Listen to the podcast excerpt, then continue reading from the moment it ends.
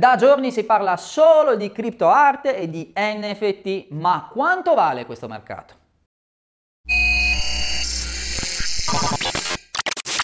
Tanto. Anzi, in questo momento tantissimo, parliamo ormai di milioni di dollari, anzi sarebbe meglio di dire di criptovalute, ma in entrambi i casi ogni giorno, ora dopo ora, sale senza tregua il transato in opere d'arte digitali sotto forma di collectible NFT. Ma com'è possibile tutto questo? Scopriamolo insieme. Agli occhi di moltissimi tutto sembra essere iniziato quando la casa d'asta Christie's ha proposto per la prima volta nella storia un'opera d'arte non fisica. Si tratta di Every Days The First 5000 Days, realizzata nell'arco di 13 anni dall'artista e illustratore Mike Wilkeman, meglio conosciuto come Beeple, che il 25 febbraio 2021 è stata proposta con una base di soli 100 dollari. A poche ore dal drop, che nel gergo cripto indica la messa in vendita dell'opera, questa è passata rapidamente ad oltre 2,5 milioni di dollari in offerte, con oltre 30 offerenti circa a farsi la guerra in quel momento. L'11 marzo alla svolta le offerte hanno infranto il record assoluto mondiale per la criptoarte, l'asta si è chiusa a oltre 69 miliardi di dollari.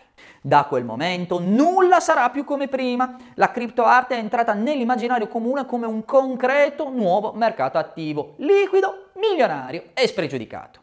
Beeple, ancora incredulo, ha superato il risultato personale di 6,6 milioni di dollari per singola opera e raggiunge oltre 99 milioni di dollari in vendite totali in CryptoArt.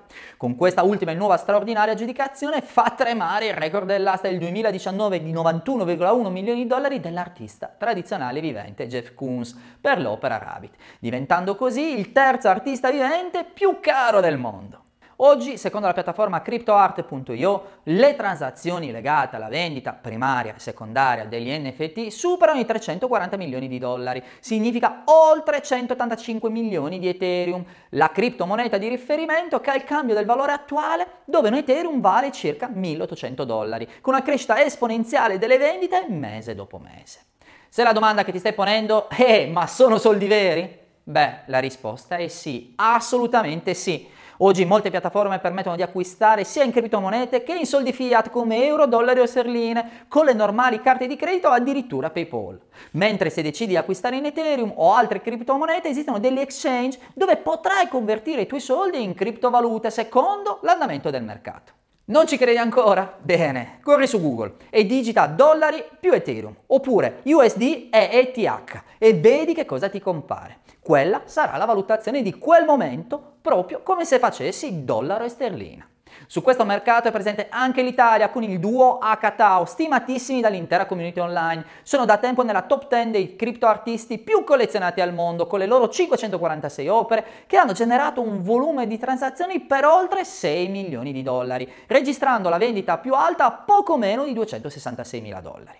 L'ultimo drop è di qualche giorno fa in collaborazione con l'illustratore argentino José Delbo, noto per i suoi fumetti della DC Comics, sulla piattaforma Marketplace, dove hanno venduto oltre 1,5 milioni di dollari in soli 15 minuti. Altro caso invece eccellente è quello di Nyan Cat, una delle GIF animate più amate dal mondo, creata da Chris Torres nel 2011 e venduta all'asta per 300 Ethereum, equivalenti a 590 mila dollari circa. A differenza del mercato tradizionale dell'arte, da sempre riconosciuto come opaco e poco normato, la parola d'ordine per il mercato della criptoarte è invece la trasparenza. Attraverso il registro della blockchain infatti è possibile verificare e tracciare puntualmente i trasferimenti passati e futuri di ogni opera a tutela della provenienza e dell'autenticità delle opere d'arte. Che dire, non ci resta che tenere d'occhio questo mercato in folle crescita. E tu cosa aspetti?